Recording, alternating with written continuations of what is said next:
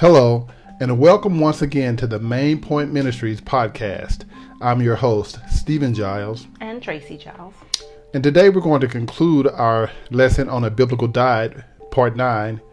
Biblical Diet, Part 9. This is our final episode regarding this subject. We may revisit it in the future and add to it, but for now, nine parts is going to be the end of this particular topic.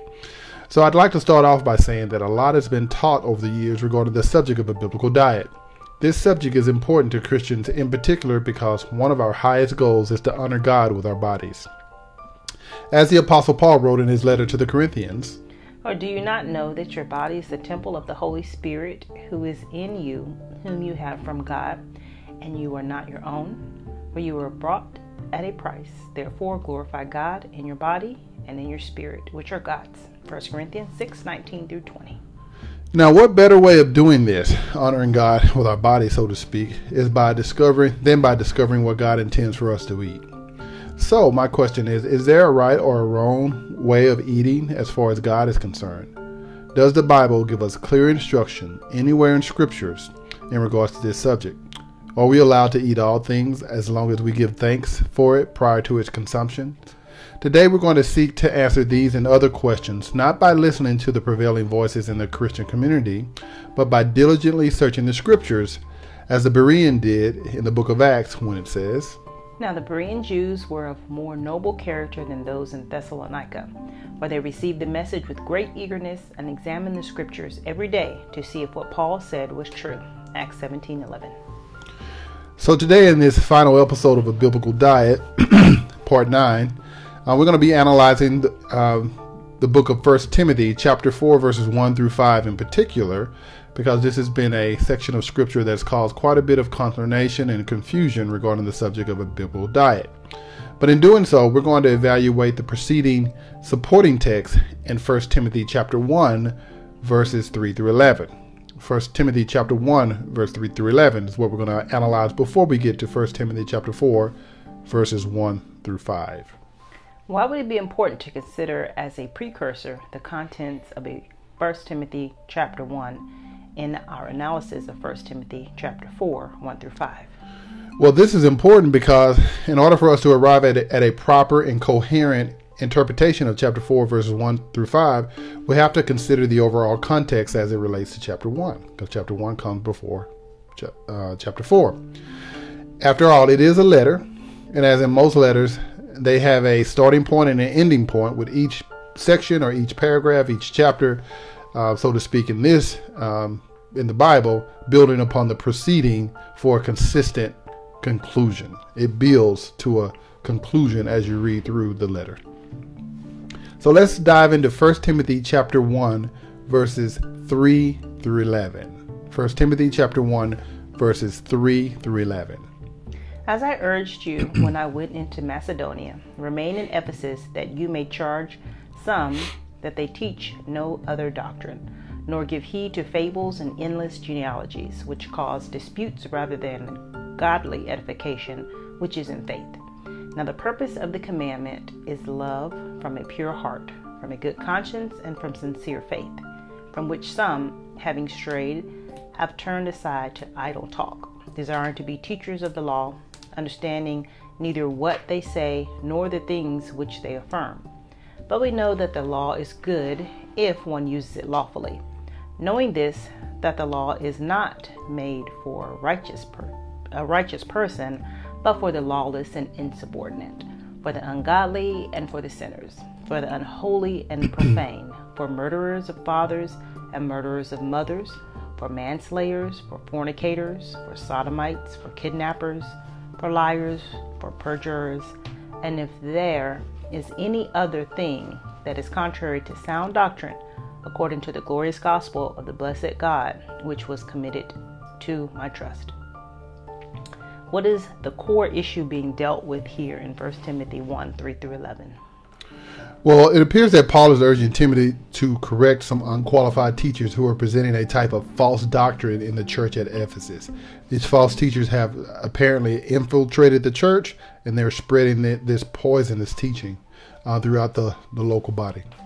Are we given any examples of the type of false doctrines they are teaching?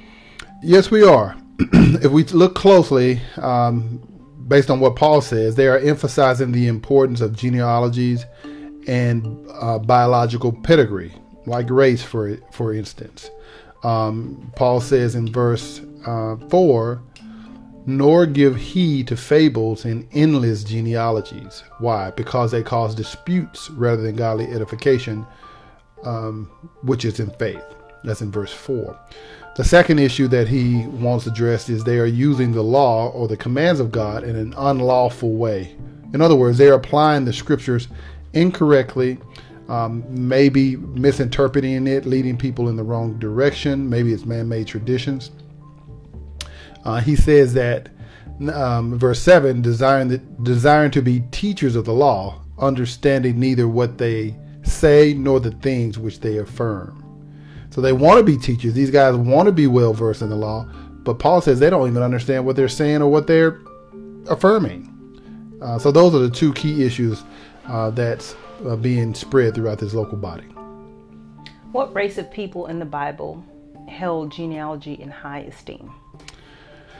Well, in the Bible, typically it's the Jewish people that held genealogy in high esteem. Uh, you can see that from the first chapter of Matthew to the early chapters of the book of Luke when they talked about the genealogy of Jesus, even to uh, substantiate the, the fact that he was Messiah.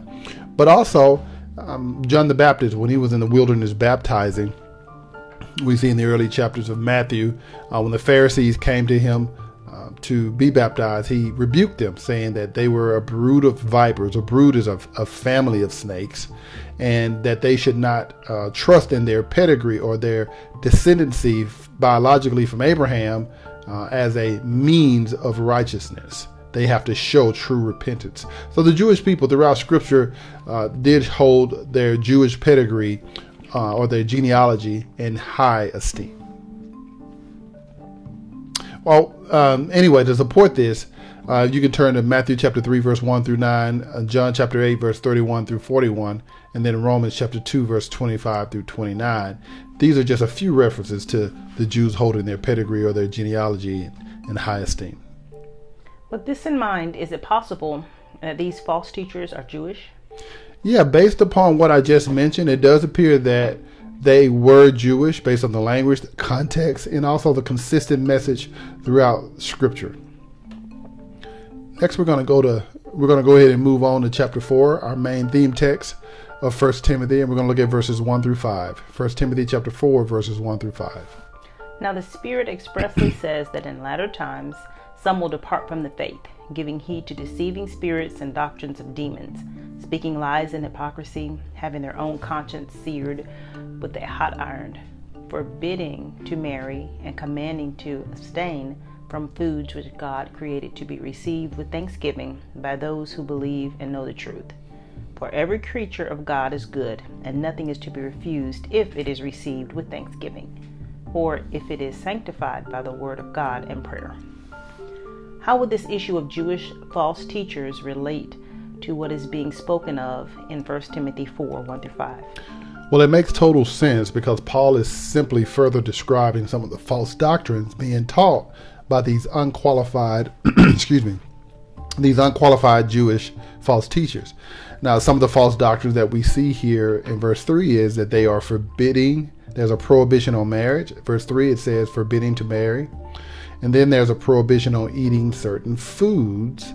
Um, we see in verse 3 as well, when it says, and commanding to abstain from foods which God created to be received with thanksgiving by those who believe and know the truth. Now, it's important to note that the Greek word for food there in verse 3 is Strong's number G1033, which is bromaton. That word actually is translated as meats. So this wasn't a, a general um, prohibition on food in general, but specifically uh, certain types of meat. Now, could it have been some indication of, of certain types of food? Not food in and of itself, maybe washing of the hands prior to eating, like we see in Matthew 15 when Jesus was dealing with the Pharisees who ridiculed him and his, his disciples. But the main thing I want you to understand that that word food in verse 3 in the Greek is translated more appropriately as the word meat. So that would be read and commanding to abstain from meats which God created to be received with thanksgiving by those who believe and know the truth. Why would a prohibition on marriage, as listed in verse 3, be something taught by these Jewish false teachers? Uh, a very good question. And in studying the Jewish race and the Jewish religion, it's important to understand that, understand that this wasn't a flat out prohibition on marriage, as in celibacy. I don't think they were teaching celibacy, but more than likely it was a pro- prohibition on interracial marriage, something that was very um, frowned upon within the Jewish community. These churches in the Roman provinces, and Ephesus is uh, one of the uh, Roman provinces, were composed of both Jews and Gentiles. In this case, the letter is addressed to Timothy, whose ministry was to the church there in Ephesus. Now, based on some Jewish rabbinical writings, Jews were prohibited from marrying Gentiles during this time in history. Paul allude to, alludes to this to some degree in 2 Corinthians chapter 6, verse 14 through 16. I encourage you to go and look that up. But in that verse, Paul is referring to believers marrying non believers. However, you have to understand that in the mind of an Orthodox Jew, they would consider a non Jewish person to be a non believer. Okay? So, such doctrine is based on a poor interpretation and application of Deuteronomy chapter 7, verse 1 through 4, is where they gather that from, which was given by God to keep the ancient Israelites from intermarrying with the foreign nations that surrounded them when they came out of Egypt. These foreign nations during that time in history did not believe that the God of Israel was the true and exclusive and true God. Let me read it to you. Uh, Deuteronomy chapter 7, verse 1 through 4. It reads like this When the Lord your God brings you into the land which you go to possess, and he cast out many nations before you the Hittites, and the Girgashites, and the Amorites, and the Canaanites, and the Perizzites, and the Hivites, and the Jebusites, seven nations greater and mightier than you and when the Lord your God delivers them over to you, you shall conquer them and utterly destroy them. You shall make no covenant with them or show them any mercy, nor shall you make marriages with them. You shall not give your daughters to their sons, nor take their daughters for your sons. Why? For they will turn your sons away from following me to serve other gods. So the anger of the Lord will be aroused against you and destroy you suddenly.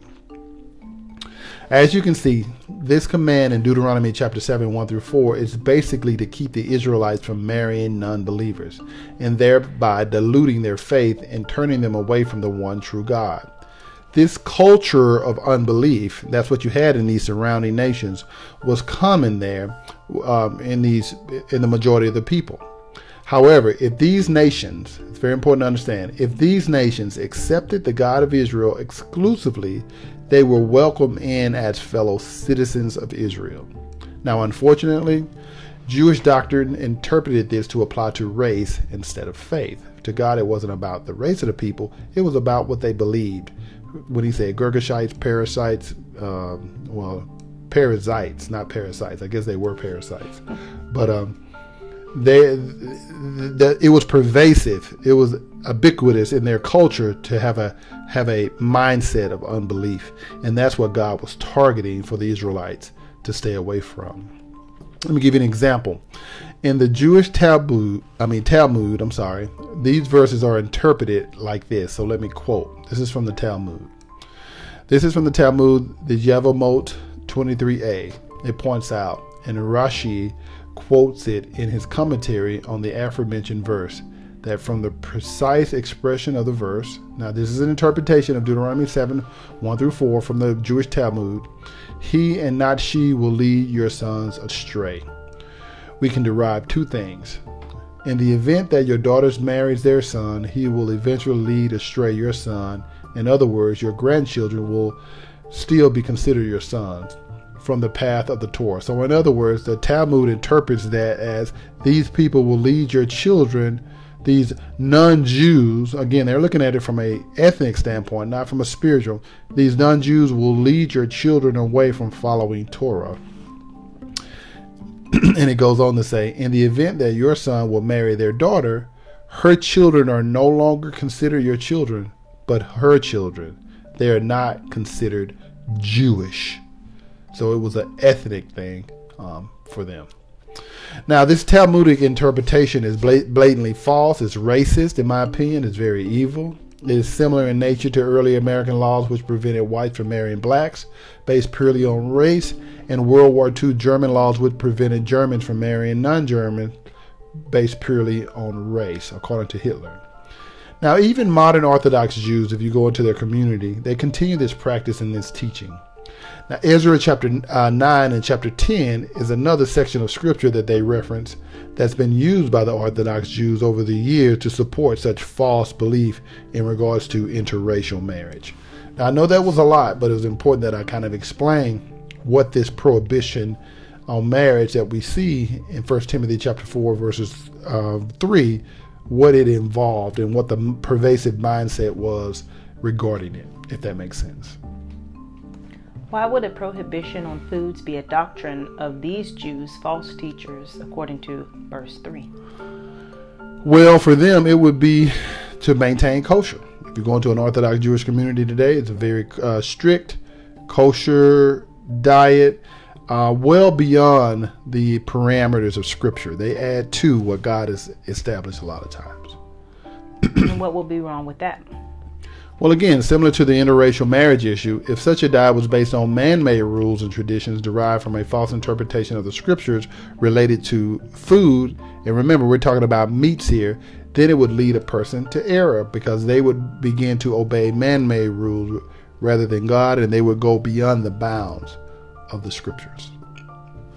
Where else in scripture do we see man made rules and traditions applying to foods? I encourage you to read Matthew chapter 15. Jesus and his disciples, as I mentioned earlier, were being criticized for eating bread with unwashed hands. Obviously, God doesn't have any prohibitions in Scripture against eating bread. And Jesus declared that not washing your hands before you eat it doesn't make that bread unclean. The same issue Jesus is deal- dealing with in Mark chapter 7.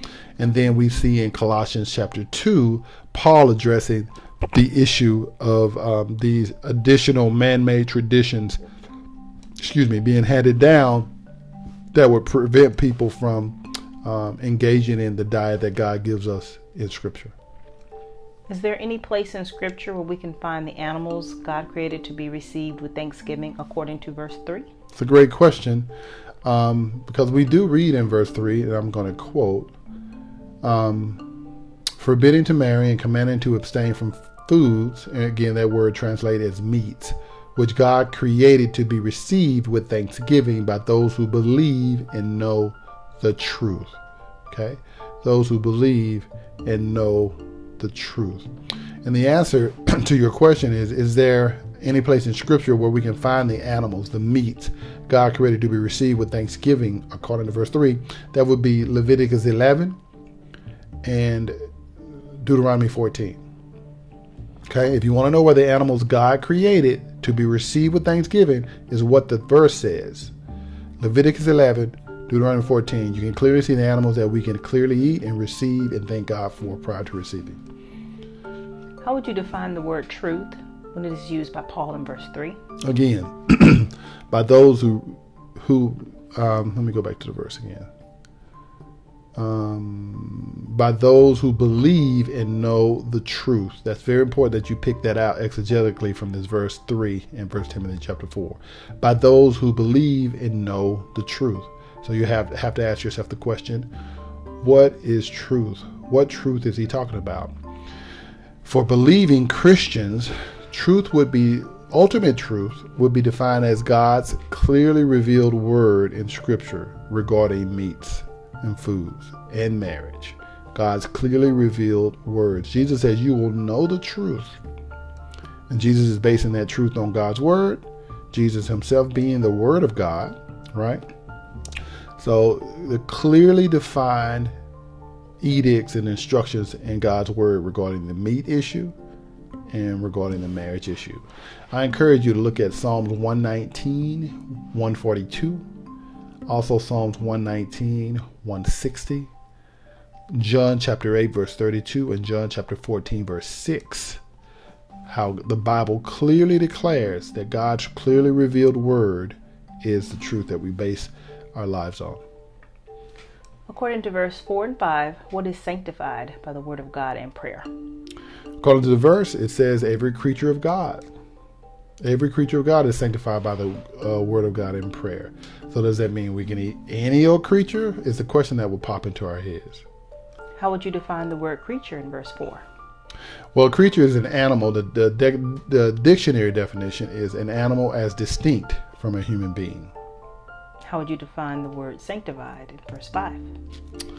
The word sanctified in verse 5 is Strong's G37 in Hagiazo, and it means set apart, special, declared clean or cleansed.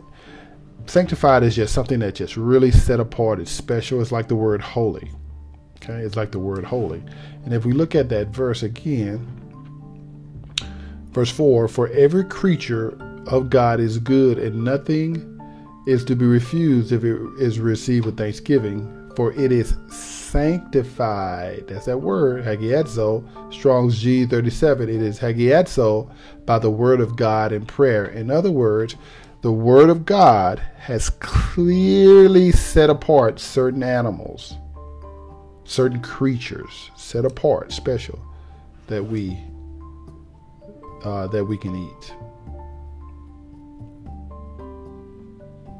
Does God give us any indication in Scripture regarding what specific creatures are sanctified, set apart, made special, declared clean, or cleansed? Yes, as I mentioned, Hagiadzo, Strong's number 30, G37, Deuteronomy 14, Leviticus chapter 11. It clearly sanctifies certain animals. It sets them apart. They're special. These are the ones that you can eat. These are the ones that you cannot eat that are not sanctified. According to verse 4 and 5, what is the reason that these creatures can be received with thanksgiving? Well, the reason they can receive to with thanksgiving, according to the writer, is because they are sanctified. We don't have to look over our shoulder. We don't have to worry about whether or not we're sinning if we eat beef or if we eat um, mutton or if we eat chicken or if we eat fish with scales. We don't have to worry about it. We can eat it with joy because they are sanctified by the word of God as outlined in Scripture. As a result, we can, with a clear conscience, say grace over it, pray over it, either before or after its consumption.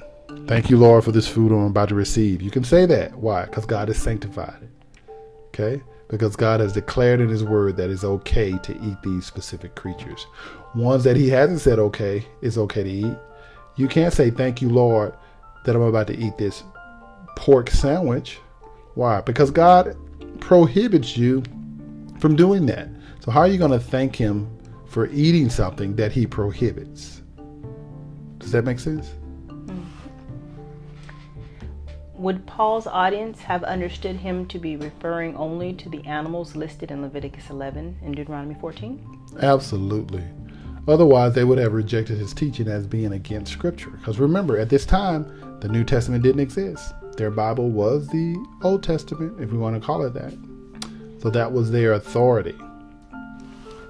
What is the main issue Paul is addressing here in the fourth chapter of First Timothy?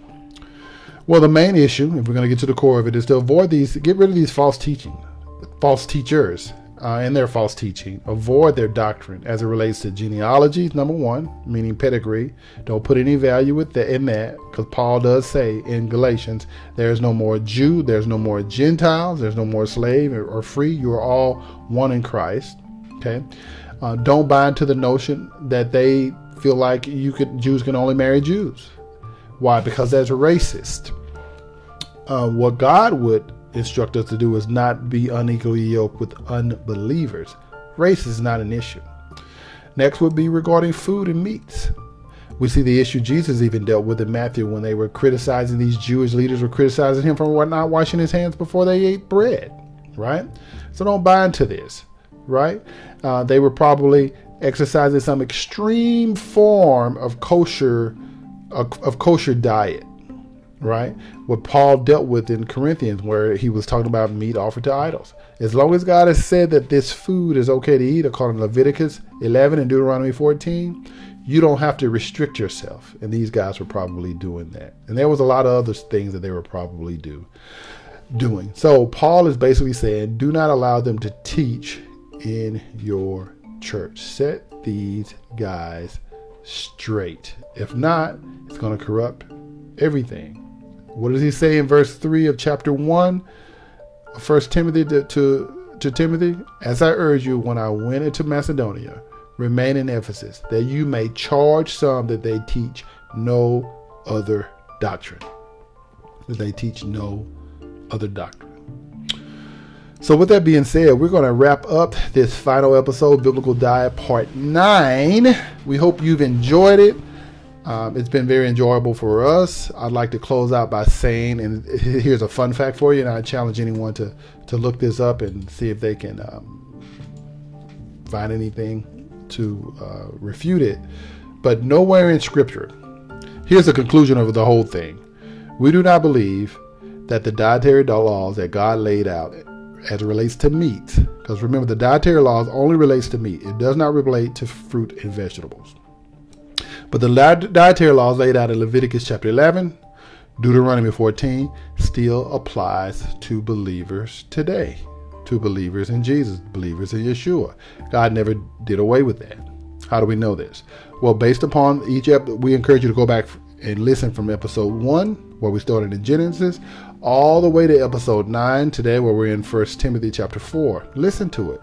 We, we lay out many reasons why these biblical laws, these dietary laws, still apply. That's number one. Number two, and this is very elementary and basic. Consider this. Nowhere in scripture is there is is there any mention or any example of a biblical writer or biblical character eating unclean meats. I challenge anyone to find that, locate it, and let me know. Where it's clear, emphatic evidence. Not something that's assumed from the text, but it's clear, emphatic evidence. Right? There's no example. So my question is, why would God give us license to do something in clear violation to, of the text of Scripture in Leviticus 11 and Deuteronomy 14 without giving us any basic examples of the biblical writers or characters doing it as well? Over the centuries, poor teachings and interpretations the, regarding this subject have been compounded, particularly when it comes to Paul's writings. Now, seeing that this would occur, the Apostle Peter also warned in his letter regarding Paul's writings because they can be difficult to understand. I'm going to quote it for you in 2 Peter chapter 3 verse 14 through 16. It reads this way. Therefore, beloved, looking forward to these things, be diligent to be found by him in peace, without spot and blameless. And consider that the long suffering of our Lord is salvation as also our beloved brother Paul, according to the wisdom given to him, has written to you, as also in all his epistles, speaking in them of these things, in which are some things hard to understand, which untaught and unstable people twist to their own destruction, as they do also the rest of the scriptures. And unfortunately, Church of the Living God, over the years, regarding the subject of a biblical diet and the eating of meats, untaught and unstable people have twisted the words of Paul, the words of Jesus to their own destruction, and not their only their destruction, but to the destruction of the the believers who listen to them. Okay, they've twisted their words to uh, mean something that is completely foreign to what God intends. God never intended for us to eat pork. He never intended for us to eat catfish. He never intended us to eat shrimp. It's, it's real simple. It's real clear. We have a sanctified diet, diet God wants us to follow as it relates to meat. We are special. We are a holy people to the Lord our God. God has chosen us above all the peoples on the face of the earth to be his people and for him to be our God. So, with that being said, we want to encourage you re embrace the instruction God gives us in regards to a biblical diet in Leviticus 11 and Deuteronomy 14. I think you'll be blessed by it we're going to sign out. I hope you have a blessed one.